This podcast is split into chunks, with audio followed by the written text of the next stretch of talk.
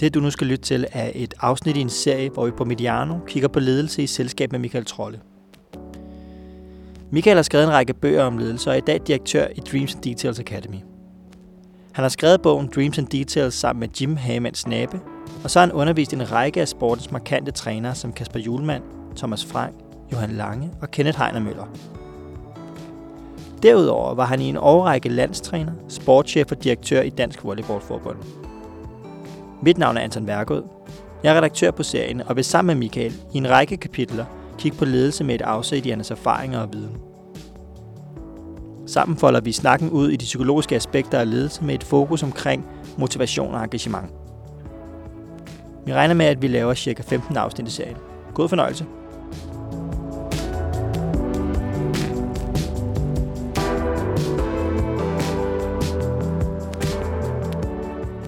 I dagens kapitel skal det handle om motivation og engagement. For mig er motivation en drivkraft. Altså vi har en hensigt om noget, og motivationen er i virkeligheden det, der får os til at, at gøre det. Teorier om motivation forsøger at besvare det måske mest grundlæggende spørgsmål af alle.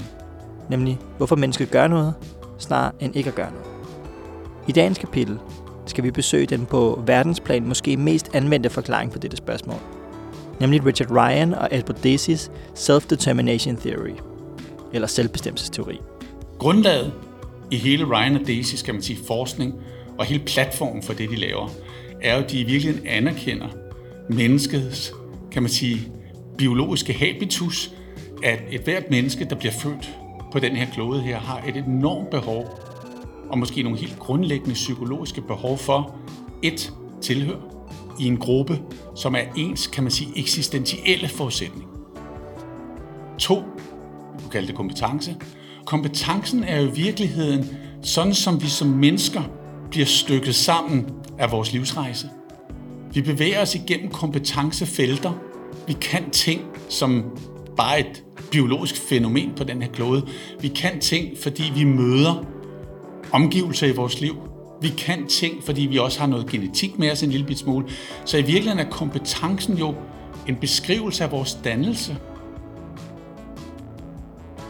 Det sted i livet, vi nu engang er.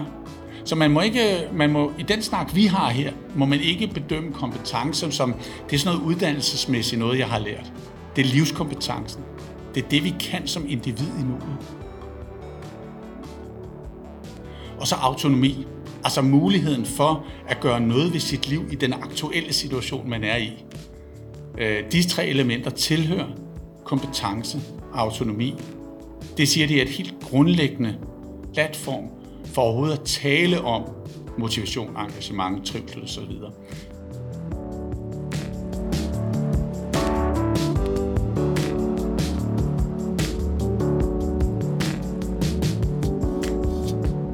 Jeg træder ind i styrketræningslokalet. Og den ene side, der står en spiller, vi kunne kalde spilleren A. Og den anden side står der en, der hedder spilleren B. De har det samme mål. De vil gerne være i første sektion. De vil gerne være på holdet. Den ene spiller kender jeg godt. Og ved godt, at det her med at gøre det meningsfuldt for vedkommende er svært. Hvis jeg forsøgte at lave den store naturvidenskabelige udredning for vedkommende om, hvorfor det er rigtigt at lave styrketræning, hvordan det virker, hvordan vedkommende selv kan arbejde med det, og hvorfor det er enormt vigtigt for vedkommende, set i den kontekst, så vil der gå cirka et halvt sekund, så vil vedkommende tænke, Michael, jeg gider ikke at høre dit foredrag om naturvidenskab og styrketræningsteori. Jeg har brug for, at du er her hver gang. Jeg har brug for, at du råber og skriger af mig, hvis ikke jeg gør det, jeg skal lave. Jeg har brug for, at du kontrollerer mig og giver mig min progression i mine programmer. Og jeg har brug for, at du ringer til mig, hvis jeg skulle være så lidt drevet af det her, så jeg rent faktisk kunne finde på at blive væk.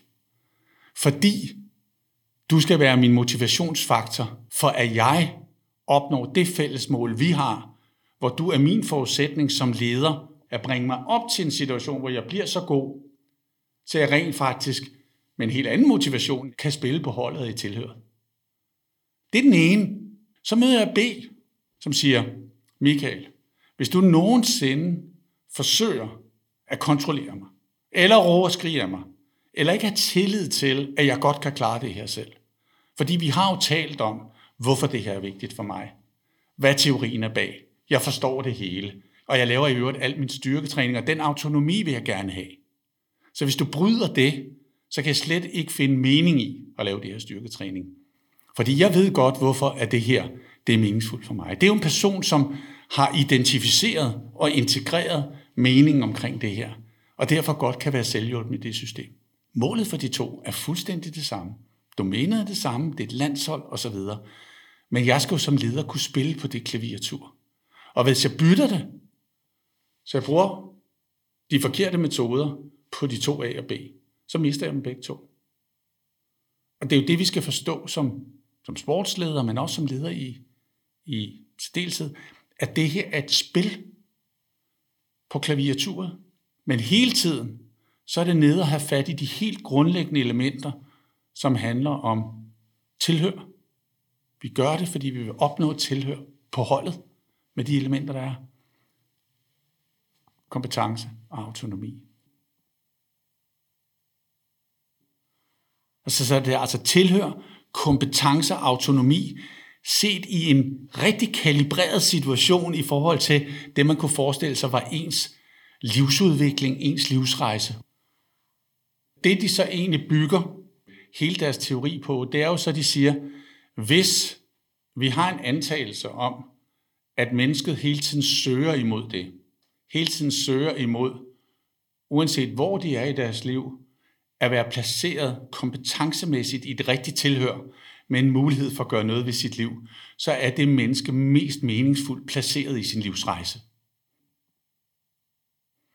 Og øh, så siger de, at der er forskellige tangenter, man kan trykke på for at hjælpe et menneske til at finde den position. Altså få de basale psykologiske behov opfyldt. De her grundlæggende behov, de skal hele tiden for hvert step i livet være rigtige. Og hvis vi nu antager, at det her med kompetencen i tilhøret og muligheden for at kalibrere det er essentielt, så kan man sige, at det vi virkelig stræber efter, det er hele tiden, og jeg elsker det her ord, det er at være værdig til at blive elsket. Altså være værdig i tilhøret med den kompetence, jeg har, og med det, jeg kan gøre til at blive elsket om, af omgivelser. Det vil sige, at man i virkeligheden tilstræber at blive elskværdig. Så man skal lige mærke på ordet, ikke? Elskværdig. Værdig til at blive elsket. Og derfor siger jeg jo tit omkring ledelse, at ledelse forpligter som servant leaders til i virkeligheden at guide andre bedst muligt igennem en elskværdig livsrejse. Altså, det er det ypperste for mig som leder. Det man skal forstå, det er, at det kan være voldsomt brutalt nogle gange at blive elskværdig. Så når vi snakker om virtuosledelse, som vi også har gjort i andre sammenhænge, så skal folk forstå, at elskværdig i et virtuost miljø ikke nødvendigvis er det samme, som vi i vores almindelige liv betragter som elskværdig. Så begrebet har forskellige ansigter i forhold til der, hvor vi er. Og når vi bruger begrebet elsk eller kærlighed, også når vi taler om det her, så vil jeg godt, håber jeg, at folk de ser det bredere end den der enten betingelsesløse kærlighed, som vi har til vores afkom, eller den kærlighed, vi har til vores kæreste, som er nogle, nogle andre dimensioner af kærligheden, men mere den der, den der omsorg, øh, anerkendelsen, det brede kærlighedsbegreb, som englænderne har lidt nemmere ved at tale om, som hedder love.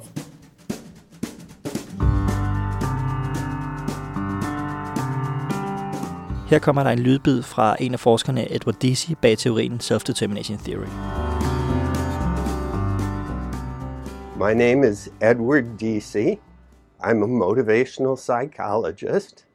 And for the last 40 years or so, Richard Ryan and I have worked together to develop, test, refine, elaborate a theory of motivation, development, and wellness that we call self-determination theory. Self-determination theory starter altså med at lave en vigtig distinktion. Most people who think about psychology think about it as a unitary concept.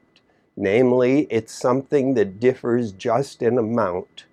Altså, hvordan kan jeg få nogen til at blive mere motiveret til at gøre noget, eller hvordan kan jeg få nogen til at blive mindre motiveret til at gøre noget? They really the focus is always on amount. But from the beginning, Ryan and I have believed that it was important to think about types of motivation rather than the amount of motivation. Our primary distinction is between what we call autonomous motivation and controlled motivation. Ryan og Daisy har opstillet et motivationskontinuum. En slags beskrivelse af forskellige typer motivation, rangerende fra den meget kontrollerede motivation i bunden til den mere autonomidrevede motivation i top. Det, der er interessant ved Ryan og Daisys tilgang til motivation, deres motivationskontinuum, kan man sige, det er, at det bygger jo på de her tre grundforudsætninger. Tilhør, kompetence og autonomi. Og udgangspunktet i det er egentlig, at uanset hvilket af motivationselementerne i kontinuumet, du tager fat i, så bygger de alle sammen på, at det er vigtigt for mennesket at få de basale psykologiske behov opfyldt. Men der er forskellige måder at gøre det på, og klaviaturet har forskellige tangenter, kan man sige. Og den nederste tangent, der ligger jo faktisk meningsløsheden. Der ligger det at kåbe med en virkelighed, som man slet ikke kan holde ud, ledende til depression og stress måske i virkeligheden. Ikke? Det er sådan en klinisk del, der skubber vi det over til klinikerne og til medicinerne osv., som i virkeligheden ikke er så meget en del af deres beskrivelse. De, de starter primært der, hvor de siger, hvornår begynder det her at være en hjælpende driver for mennesket. Man skal ligesom se det som en, en, en, en linje, der bevæger sig op. Så der er en eller anden form for hældning på det her opad mod højre, plejer jeg at sige. Helt ned til venstre, i bunden af kurven, kunne man også kalde det, hvis man har sådan en lineær sammenhæng, hvis man forestiller sig det foran sig. Så det er det, der ligger længst nede på kontinuumet, eller på klaviaturet ned omkring de mørke toner på klaveret, kunne man sige, selvom det ikke er så mørkt. Det er det her med, øh, at du opsætter klare KPI'er eller klare målepunkt for folk. En KPI betyder en Key Performance Indicator.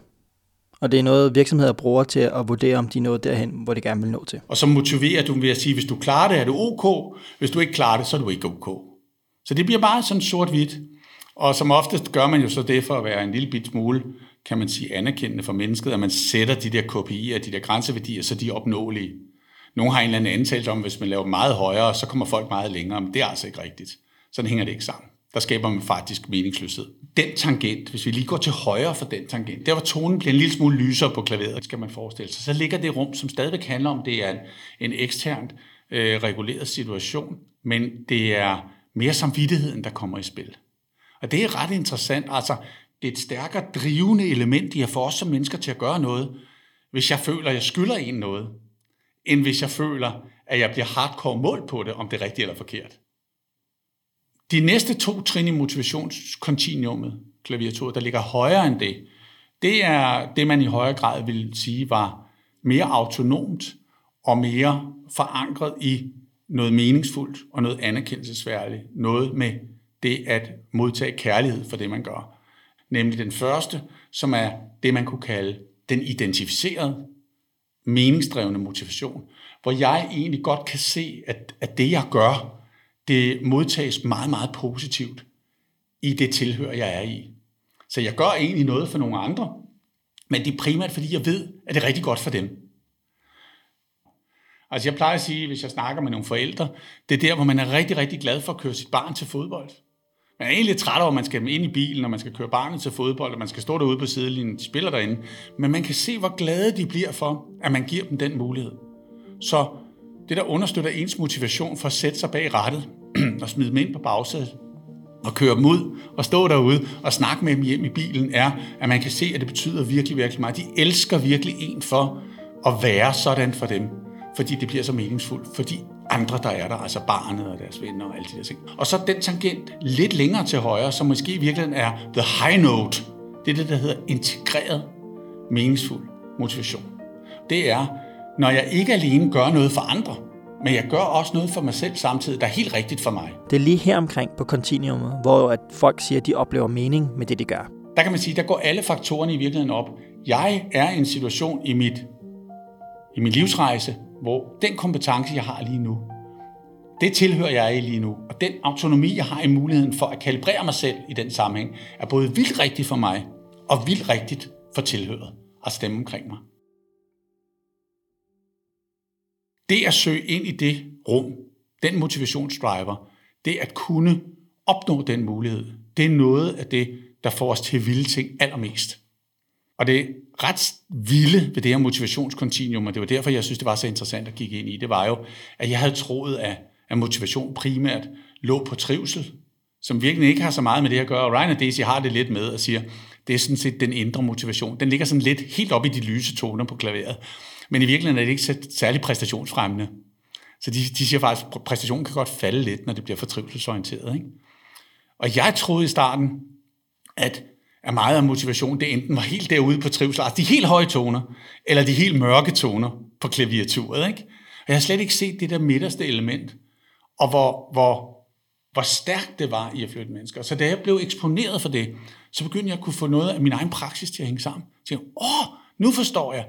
Fordi hver gang, at jeg stod i, i træningslokalet, eller jeg ringede til en landsholdsspiller, og, og spurgte, skal du spille på landsholdet? Det er sådan, skal du spille på landsholdet, så tror man, man bliver udtaget til. Det gør man også, men, men det har også noget at gøre med, at du skal sige ja til det, for det, det er ret belastende. Ikke? Det folk altid starter med at spørge om, det er indirekte. Hvad er det for en anerkendelsesværdig rolle, du tænker, jeg kan få i det her? Det var ikke det, de sagde, men det var fuldstændig oversættelsen af det, de spurgte ind til. Ikke? Hvor er jeg placeret i det? Og hvem andre er der? Om de andre, der er der, er der en chance for, at når jeg kommer og får den der rolle, vi to ligesom i relation nu her, på en eller anden måde bliver lidt enige om, er der så en chance for, at jeg kan være i den rolle i en meget anerkendelsesværdig situation? Og det er jo det er fuldstændig det samme, om du tager en verdensklassespiller og placerer vedkommende der. Er det Ronaldo for eksempel? Tænker han det samme? Det, det, det er et andet scenarie. Han forhandler sin anerkendelsesværdige identitet to gange om ugen og tilhøret af verden. Hele verden ser det. En ung landsholdsspiller i Volleyball Danmark, der kan det anerkendelsesværdige måske bare være, at jeg har fået lov at være i samme træningssal som landsholdet. Og de synes faktisk, jeg er okay. Men jeg skal fame ikke ind og spille den kamp, der kommer lige hen om hjørnet. Det er jeg ikke klar til endnu. Kan vi blive enige om, Michael Trolle, at det er sådan, vi ser det? Og Ronaldo, han vil have en vis diskussion gående med sig selv og sin træner, og bum bum, ikke? Øh, og det er jo også det, vi ser med fodboldspillere, der går ned i sammenhæng, at de kan være voldsomt dygtige, de kan elske fodbold, de kan mange ting. Men hvis deres dagligdag ikke rammer den høje ende af motivationskontinuumet, i et så hårdt miljø, så er der ingen, der kan holde ud at være i det. Og helt nede på de mørke taster, dernede hvor bankkontoen er, og alle de andre ting der, det er slet ikke nok. Så derfor kan vi også nogle gange sige, jo mere virtuose sammenhæng vi er i, jo større pres vi er i som mennesker, i jo højere grad er det vigtigt, at vi kalibrerer, således at menneskets livsrejse på det tidspunkt bliver drevet af de høje toner på motivationskontinuumet.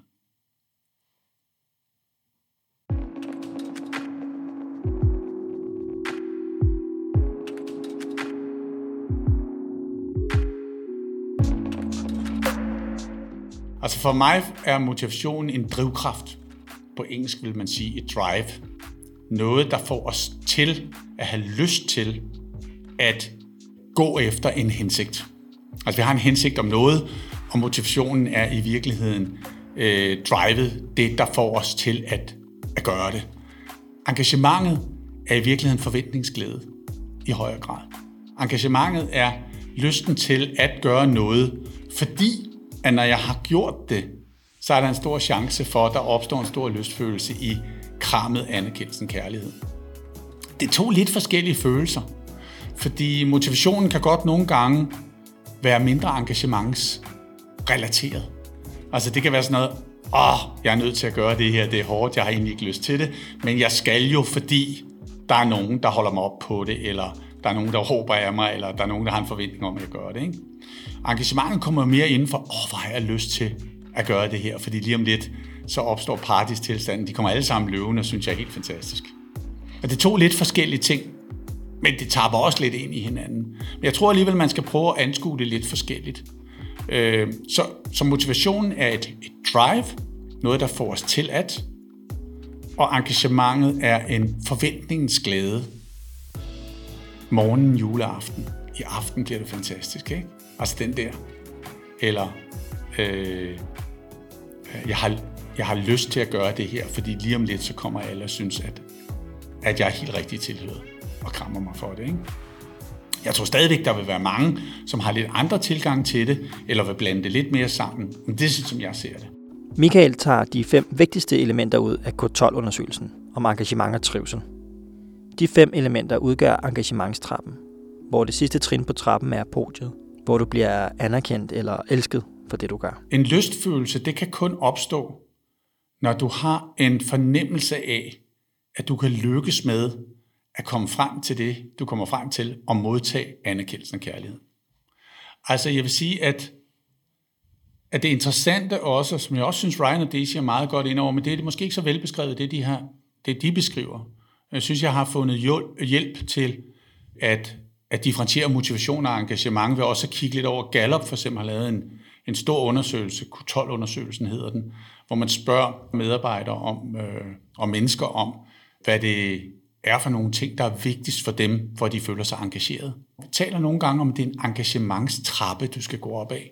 Man skal ligesom forestille sig, at du står neden for trappen, og det første, vi skal finde, på, at finde ud af, det er, hvorvidt den rolle, du skal spille, det er en rolle, du egentlig kan indtage.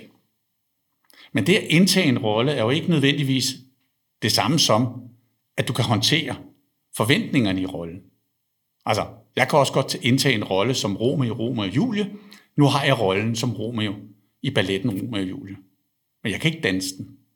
Så derfor er jeg også nødt til i det næste trin at vide, i forhold til de forventninger er om, om at jeg kan nå krammet, det øverste trin, hvor de alle sammen står og venter på mig, og synes, jeg er fantastisk, så skal jeg vide, hvad der forventes i rollen. Så der er en forventningsafstemning, som jeg skal have på plads. Og den forventningsafstemning, det er ikke en, som jeg kan lave alene. Fordi hvis jeg skal have krammet af andre, så skal forventningsafstemningen være kalibreret med omgivelserne. Det vil sige, at der skal være en form for øh, samstemthed imellem andres forventninger til mig i rollen. Så nu har vi tre trin. Jeg står dernede, jeg har fået rollen. Okay, den kan jeg godt tage. Jeg har nu også fundet ud af, hvad det kræver, og det kan jeg sådan set også.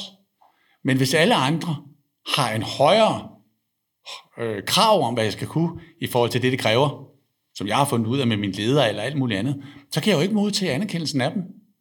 Fordi de vil altid sige, du nåede det ikke, eller du kunne det ikke, eller vi havde højere forventninger til det, du kunne.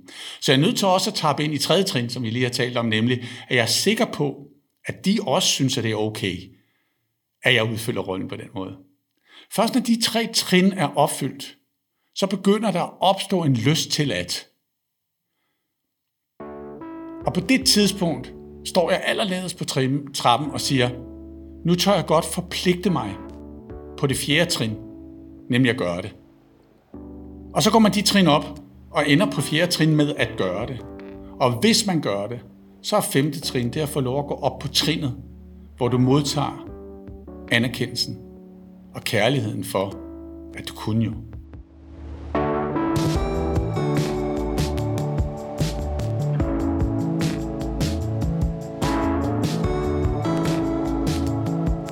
Og derfor kan engagement helt nede ved trin 0 aldrig opstå, hvis det er umuligt, umuligt at opnå anerkendelse.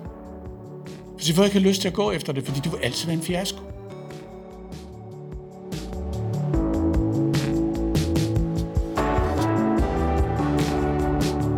Jeg valgte øh, at tage fem elementer ud i de her trin. Q12 er på 12 elementer. Jeg synes, de her fem er de mest essentielle for at prøve at forstå engagementet. Så det Gallup vil sige, det var, at hvis der er for mange af de her 12, der ikke er der, så er der for mange trinene, der ikke dur. Og så kan de ikke gå op ad trappen, og så opnår man ikke engagementet, som er lystfølelsen i at være i situationen mod anerkendelse. Og det, der er rigtig, rigtig vanskeligt her, det er jo, at vi måske bygger for mange systemer, hvor vi ikke kan forstå, at engagementet ikke er der. Og det er simpelthen, fordi trappen er bygget forkert. Så udbliver engagementet. Så kan du godt få folk til at gøre ting alligevel. Fordi nogle gange, så kan konsekvensen jo være, ved ikke at gøre, så farlig, eller så, så en stor trussel på din eksistens, at du gør det alligevel. Men så er det drevet frygt. Og vi vil have det drevet af kærlighed. Også fordi, at det rent faktisk viser sig, at det er mere sustainable, altså vi kan bedre argumentere for det, det er rarere med at gøre, det er nemmere at repetere igen og igen og igen, og det ødelægger ikke mennesker. Men det betyder ikke, at man ikke nogen gange kan se, at folk gør noget, uden at det er til stede alligevel, fordi det måske er drevet af nogle andre ting. Og motivationen tapper ind i nogle af de her ting forskellige steder også. Fordi at det højeste del på Ryan og Daisys motivationskontinuum jo i virkeligheden hænger meget, meget, meget godt sammen med evnen til at ende på det sidste trin.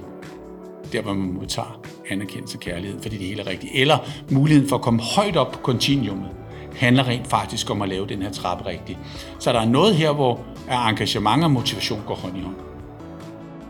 Den integrerede meningsdannende motivation var den højeste tone på motivationsklaviaturet, hvor alle elementerne af kompetence, tilhør og autonomi er i spil for individet. Jamen, motivationen kan man sige, at, at, at, at jo, højere, jo højere grad du får flyttet mennesker op af motivationskontinuumet, jo stærkere står du i forhold til at udvikle det mest potente engagement. Kan man ligesom sige, ikke? Så du kan godt komme i en situation, hvor du har folk langt ned ad motivationskontinuumet, hvor der intet engagement er. Det er alene frygt. Det er alene konsekvens. Det ene øh, øh, pisk eller gulderod, ikke? Men, men du har egentlig ikke lyst. Men motivationen er der alligevel, for du er nødt til at. Og det kan du i øvrigt ødelægge fuldstændig med power jo. Så jo højere grad vi kommer op af motivationskontinuumet, i højere grad understøtter vi motiv- eller engagementstilgangen. Så jeg plejer egentlig at sige, når jeg forklarer det her for folk, øh, sådan skematisk, at nede under den identificerede eller integrerede meningsdannende motivation, det er dernede engagementsrummet ligger. Nu blev det lidt kringlet, men man skal så forestille sig, at engagementet og den umiddelbare lyst til at gøre noget, gemmer sig bag de autonome dele af motivationskontinuumet, eller motivationsklaviaturet. Så på klaviaturet var det nede på de mørke toner, pisk, gulerod og den dårlige samvittighed, og på de lidt lysere toner var den identificerede og den integrerede meningsdannende motivation. Og heroppe ved de lyse toner gemmer engagementet sig bag de autonome dele af klaviaturet. Og det er så her lystfølelsen skabes. Og når man begynder at forstå det her, så forstår man også, at når man flytter mennesker over i de rum, så er det, at menneskers præstationsevne og menneskers lyst og menneskers drive her i livet gør, at mennesker udvikler sig til noget fuldstændig fantastisk. Men at det er for de to motivationstangenter, det integrerede og, og det, det identificerede til at spille sammen med engagementet, er jo afhængig af, at det bliver sat i en kontekst af det præstationsrum, vi er i. Og der er vi tilbage til det der, hvis vi tager det element af de to tangenter i motivationsklaviatur og siger, det er der engagement bliver størst. Så skal vi forstå, hvad det betyder, når vi flytter det ind i et virtuost rum, for eksempel. Fordi så er vi tilbage til whiplash. Og hvis du ikke lige er helt med på referencen her, så er det fordi, vi i tidligere afsnit har snakket om filmen Whiplash, som en film, der retvisende viser, hvordan det er at træde ind i de virtuose præstationsrum. Og det er altså det, Michael refererer til her. Så er det noget af det, vi genkender der, som i virkeligheden gør, at han bliver ved. Tromslageren, ikke? Vi vil ellers ikke kunne forstå det. Og så er der jo et masser af de mørke toner i det rum også. Der spiller vi altså på hele klaviaturet. Ikke? Men, men, men det vi identificerer som de øverste motivationstangenter og engagement i et virtuosrum, kan se helt anderledes ud i et andet rum. Men det er de samme tangenter og det samme engagement, der opstår, fordi det er domænespecifikt. Og det er det, der er det interessante i det her. Så det er noget med rummet, det er noget med at forstå tangenterne i rummet, og det er noget med at forstå, hvilke tangenter i rummet, der skaber det maksimale engagement. Hvordan får vi folk i det rum til at have lyst til at gå op ad trappen? Og det gør vi ved at skabe en forventningsglæde om, at de i det rum, ved at gå op ad den trappe, får den maksimale kærlighed og kram, når de når op af de trappetrin, som gør, at det for dem i deres livsrejse bliver meningsfuldt på det tidspunkt i deres liv at være i det rum. Og det er ikke sikkert, at de skal være der længe, og det er ikke sikkert, at de altid skal være der. Men det skal være rigtigt for dem at være der lige nu. Og det er det, ledelse handler om. Det er dybest set at hjælpe folk i de rum, forstå, hvordan motivationen spiller sammen med det, og få skabt et engagement for dem, som leder til, at de får den der elskværdige rejse i det rum, som en del af det her meget korte liv, som vi har. 80-100 år, ikke? Det er det, vi er her.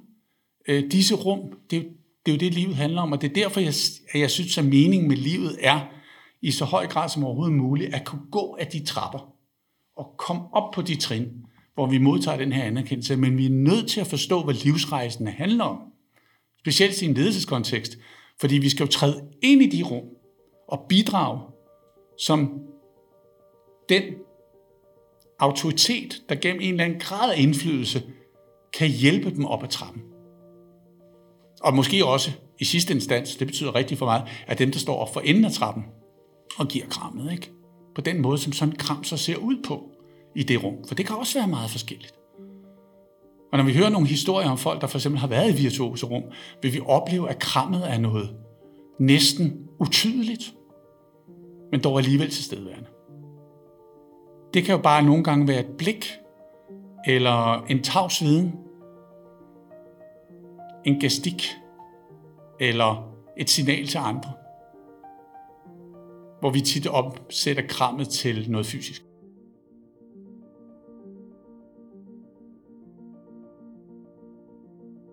Hvordan kobler det her til ledelseselementet? Og jeg synes jo dybest set, at hvis man, hvis man skal prøve at forstå ledelse, så, så synes jeg jo, at det kan være interessant faktisk at tage udgangspunkt i det her servant leadership begreb. Så jeg synes godt, vi kan lukke det en lille smule op og kigge på, hvad er det egentlig? Det er jo Greenleaf. Robert Greenleaf er grundlæggeren af servant leadership bevægelsen.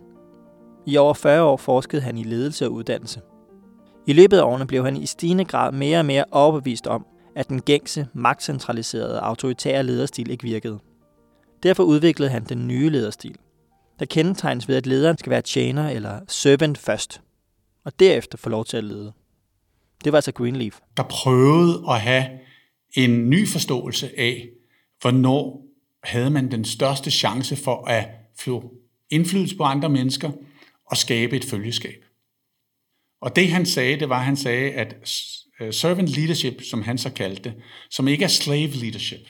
Det er ikke det slavende lederskab, det er det servicerende og understøttende lederskab. Og han sagde, at det bygger altid på, at man har en meget synlig og brændende lyst til at ville hjælpe andre. Og det skal være meget tydeligt i relationen. Man skal også være villig til at opgive for sig selv, for at kunne hjælpe andre. Og det er det, jeg taler om nogle gange omkring nøgenheden i, i, øh, i ledelse. At du er nødt til at være en være autentisk, ægte, en autoritet også. Og du tør, du er nødt til at vise, at du vil lede, og du vil ofre i den rolle at lede. Fordi det er, en, det er en speciel relation at træde ind i.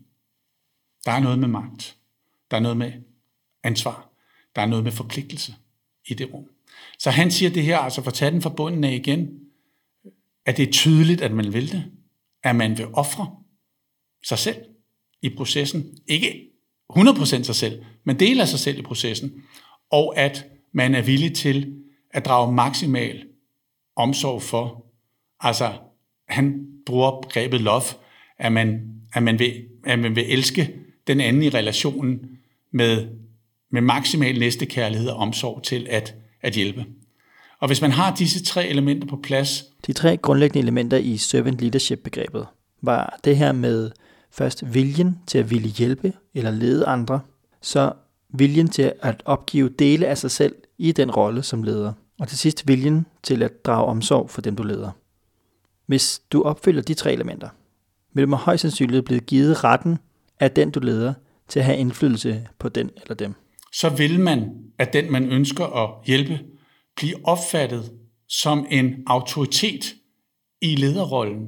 Altså en, der, der kan udfylde den rolle for dette individ, som skal lede sig en, vil man blive opfattet ikke som autoritær, men som en autoritet, der kan påtage sig det element i dette andet menneskes liv, øh, som de gerne vil vælge til, og som de gerne vil søge relation til, og som gerne må have indflydelse på dem i det, vi nu har ledelsesrelation omkring.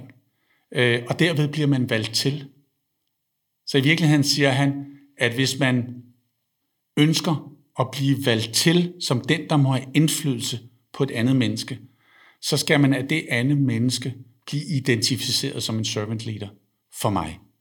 Og det kan vi jo så oversætte til, hvad betyder det så i forhold til det her?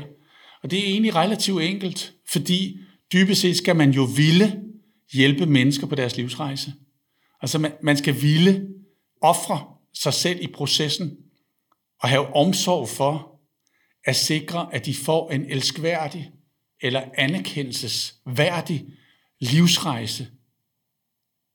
Og den livsrejse, man så som leder har en, et ansvar for, hvor de skal følge en, eller hvor man skal have indflydelse på det, det er den rolle, du har, mens de har en ledelsesrelation til dig, eller du har en lederrelation til dem, i det rum, hvor I er fælles om det. Og det kan jo være forældrene tidligt i livet, gode kammerater, de vigtige lærere i skolerne, på uddannelsesinstitutionerne, de trænere, vi møder i vores frivillige idræt, de rollemodeller, vi møder i livet, senere hen ens partner eller arbejdskollega eller de ledere, man møder, har alle sammen det ansvar. Og der kan jeg rigtig godt lide, hvis det ansvar tager udgangspunkt i servant leadership-begrebet, at være i den ledelsesmæssige relation og opfylde de forventninger, der ligger i det. Men det er jo igen afhængigt af, hvor er leder, elev eller leder-medarbejder relationen, hvor eksisterer den i personens livsrejse, i hvilket domæne, og på, altså på hvilken måde. Men det er jo den relation, der skal eksisterer, og derfor er, er det relationelle meget, meget vigtigt. Ikke? Og det, det ser vi så også meget udtalt i sportens verden i dag, at, at du til sydenlande kan være en stærkere servant leader, jo mere servant leader-agtig du er. I jo højere grad får du retten til at få indflydelse på. Så når du ser en som Jürgen Klopp, som er fantastisk, og det kunne være interessant at tale med ham om, om han er bevidst om det her overhovedet. Men han er jo virkelig meget servicerende for sine spillere på sin måde men sandsynligvis også for at kunne være endnu mere hård og brutal i kravet om at få indflydelse på, at vi skal. Vi skal spille på den her måde. Jeg vil have, vi skal sådan, du skal kunne det her, vi skal det her sammenagtigt. Ikke? Og der kan forskellige ledere have forskellige måder at være servant leaders på, som er domænespecifik. Så tilbage til Whiplash og de her historier omkring den der brutalitet, er måske i virkeligheden en meget, meget maskeret del af et servant leadership, som vi skal forstå stå helt specifikt for at overhovedet kunne fatte det. Men går vi over i fodboldens verden for eksempel, hvor vi alle sammen kender mange af de her rollemodeller, så er Klopp og Guardiola og Mourinho måske i virkeligheden alle sammen servant leaders. Måske har de også en fornemmelse af, hvad det betyder for dem. Altså, hvordan kan de bedst indtræde den rolle med dem, de er? Måske er det alene deres praksis, der har lært dem det. Gennem trial, trial and error. Altså, hvad har virket for mig, hvad har ikke virket for mig? Og så søger de tilbage i det og ved. Og det kan så godt nogle gange være, at man faktisk kun kan være leder for mennesker inden for det samme, inden for den samme del af, af personens livsrejse, men i kortere perioder. Og det tror jeg, vi har berørt lidt i andres øh, afsnit måske også, og, og når der kommer det her afsnit omkring Mogulescu der, den her romanske træner, øh, at forstå, at han kan måske kun være servant leader for folk i en vis del af deres volleyballslivsrejse hvor hans servant leadership passer rigtigt. Og på et tidspunkt, så kommer der måske en forståelse mellem partnerne om, at, at nu skal vi skilles, men det har været det hele værd. Agtigt, ikke? Lige så vel, som jeg synes, at det er rigtig flot i livet, hvis vi har en livsledsagerske, eller ledsager, som vi har haft hele vores liv, og siger, det har været fantastisk, men nu skal det ikke være sådan mere. Og der har det meget svært med mennesker, som efterfølgende forsøger at lave en retrospektiv ny konstruktion af det, der har været. Fordi måske har det bare været rigtigt i den periode. Og det er der jo ikke noget forkert i, at det så ikke er rigtigt mere. Så skal man lave det skift i sit liv. Og det skal vi også tale om, når vi snakker om dreams and details, og de der inflection points, der er i virksomheder, der er i livet som generelt. Kunsten i livet er at identificere dem og komme på den nye SKO. Ikke? Den nye udviklingskurve, gerne eksponentielt i livet. Så når man står ved enden af livet, så man udvikler sig i iterationer over positiv S-kurve opad igennem livet. Og det er der, hvor vi som ledere skal identificere, hvor kan vi spille den relationelle rolle i forhold til et andet menneskes elskværdige liv. Øh, det må være det, ledelse handler om i essensen, synes jeg. At hvis man, hvis man kan finde ind i det og forstå det, kan man også godt nogle gange leve med sin egen brutalitet i nogle rum, og sin rummelighed i andre rum. Wherever it is, whatever domain of life you're talking about, if you're interested in producing optimal outcomes, the way in which you can do that as a parent or a teacher or an employer is create the circumstances so that people who are learning or playing or performing for you so that they will be optimal in their outcomes. What you need to be doing is supporting their basic psychological needs. Det var Edward Deci, en af de to grundlæggere af teorien bag dagens kapitel. I næste kapitel forestiller vi os en maskine, der kan lave verdens bedste træner. Vi putter nogle af sportens største ledere ind. Maskinen vælger det bedste fra hver, og vi stiller os selv spørgsmålet. Hvem kommer ud? Er det årets træner Jürgen Klopp, eller årtidets træner Diego Simeone? Det er i næste kapitel af Ledelse med Trolde.